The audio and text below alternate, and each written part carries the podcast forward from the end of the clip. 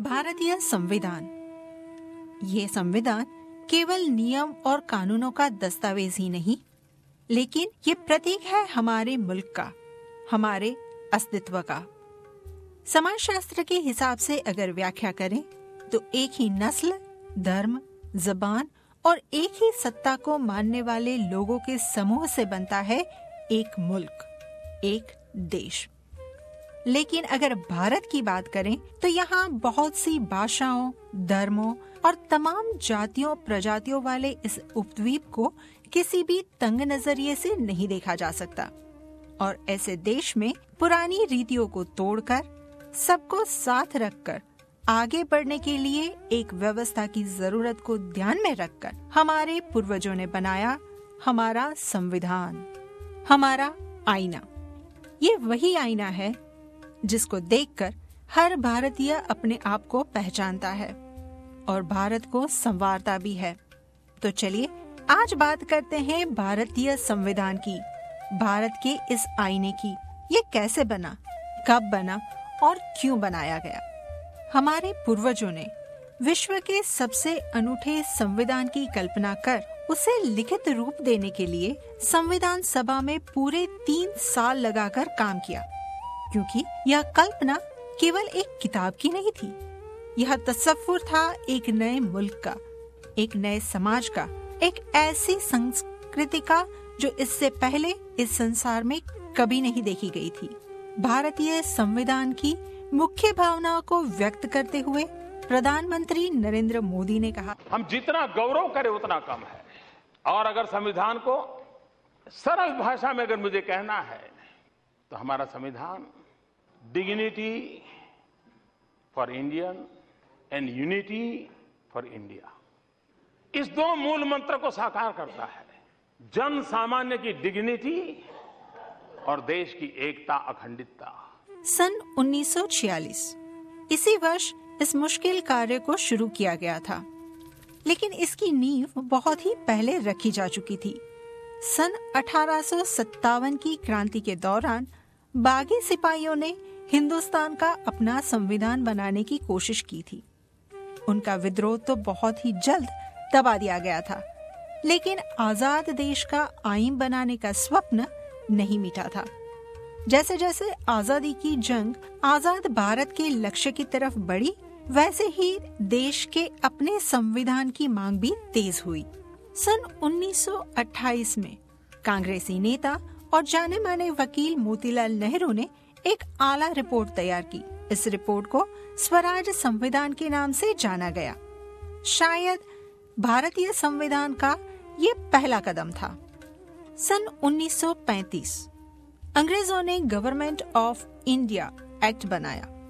यह एक्ट भारतीयों की उम्मीद से कोसों दूर था और इस एक्ट की वजह से ये माना जाता है कि भारत में धर्म और मजहब के नाम की बड़ी बड़ी दीवारें खड़ी हो गई। दूसरे विश्व युद्ध में भारी नुकसान लेने के बाद ब्रिटिश राज को ये लगभग तय हो गया था कि भारत को आजाद करना होगा और इसी मसौदे के तहत भारत का संविधान बनाने और मुसलमानों को अलग मुल्क बनाने को लेकर ब्रिटिश राज ने एक कैबिनेट मिशन भेजा।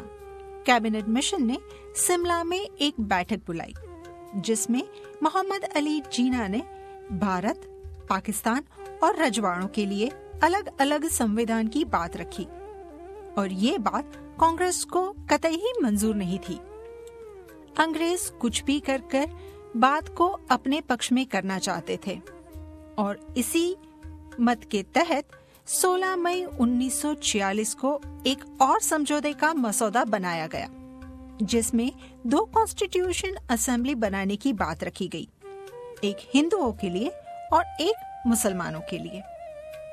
इसके पीछे के दूसरा कारण ये था कि अंग्रेज सत्ता एक ऐसे ढीले राष्ट्र संघ को सौंपना चाहते थे कि जिसकी लगाम हो सके तो उन्हीं के हाथों में रहे।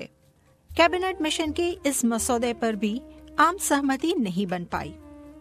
वापस से बैठकों का दौर शुरू हुआ और गिले शिकवे मिटाने की कोशिश भी, और उसके अंत में नतीजा ये आया कि एक देश और एक संविधान सभा बनाना तय रहा। मोहम्मद अली जिन्ना को ये बात कतई मंजूर नहीं थी और वापस से रूठने और मनाने का सिलसिला शुरू हुआ। लेकिन इसी दौरान देश में वातावरण बहुत तंग बन गया था। 16 अगस्त 1946 भारत के इतिहास के काले दिनों में से एक। इस दिन शुरू हुए दंगों ने पूरे देश को अपनी आग से झुलसा दिया था। इस आग को जल्द से काबू में लाने के लिए अंतरिम सरकार का गठन किया गया, जिसमें प्रधानमंत्री बनाए गए पंडित जवाहरलाल नेहरू और गृह मंत्री बने सरदार वल्लभ भाई पटेल। इस महत्वपूर्ण घटना के बाद बहुत सारा घटनाक्रम घटा और अंत में 9 दिसंबर 1946 को पहली बार संविधान सभा आज के संसद भवन में मिली। इस सभा में भिन्न भिन्न प्रदेशों से चुने हुए प्रतिनिधि शामिल हुए। इस सभा में शामिल नहीं थे दो महत्वपूर्ण व्यक्ति, महात्मा गांधी और मोहम्मद अली जिन्ना। संविधान सभा के आरंभ में ही सभा के सबसे सीनियर सदस्य डॉक्टर सचिनानंद सिन्हा को कार्यकारी अध्यक्ष के रूप में चुना गया और उसके बाद डॉक्टर राजेंद्र प्रसाद को सभा के कायमी प्रमुख के रूप में चुना गया। एम्स और ऑब्जेक्टिव रेजोल्यूशन के साथ पंडित नेहरू ने 13 दिसंबर को हमारे संविधान की नींव रखी। लेकिन क्या सिर्फ नींव रखना हमारे संविधान निर्माण का काम कुछ आसान कर सकती थी? इसी के प्रति अपना मत प्रकट करते हुए प्रधानमंत्री नरेंद्र मोदी ने कहा कि बहुतेक देशों का संविधान बनाना शायद उतना मुश्किल नहीं होगा। भारत जैसे देश का संविधान बनाना बहुत बड़ा काम है, बहुत बड़ा काम है। जिस देश में विश्व के सभी जो जीवित 12 धर्म हैं, वो 12 धर्म यहाँ श्रद्धापूर्वक मनाए जाते हो।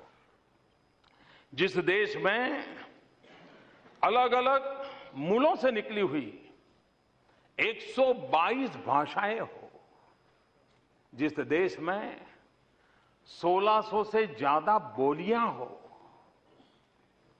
हर एक की अलग प्रायोरिटी हो, यहाँ ईश्वर में विश्वास करने वाले भी हो और ईश्वर को नकारने वाले भी लोग हो, यहाँ प्रकृति को भी पूजा करने वाले हो और पत्थर में परमात्मा के देखने वाले भी लोग हो, ऐसी विविधताओं से भरा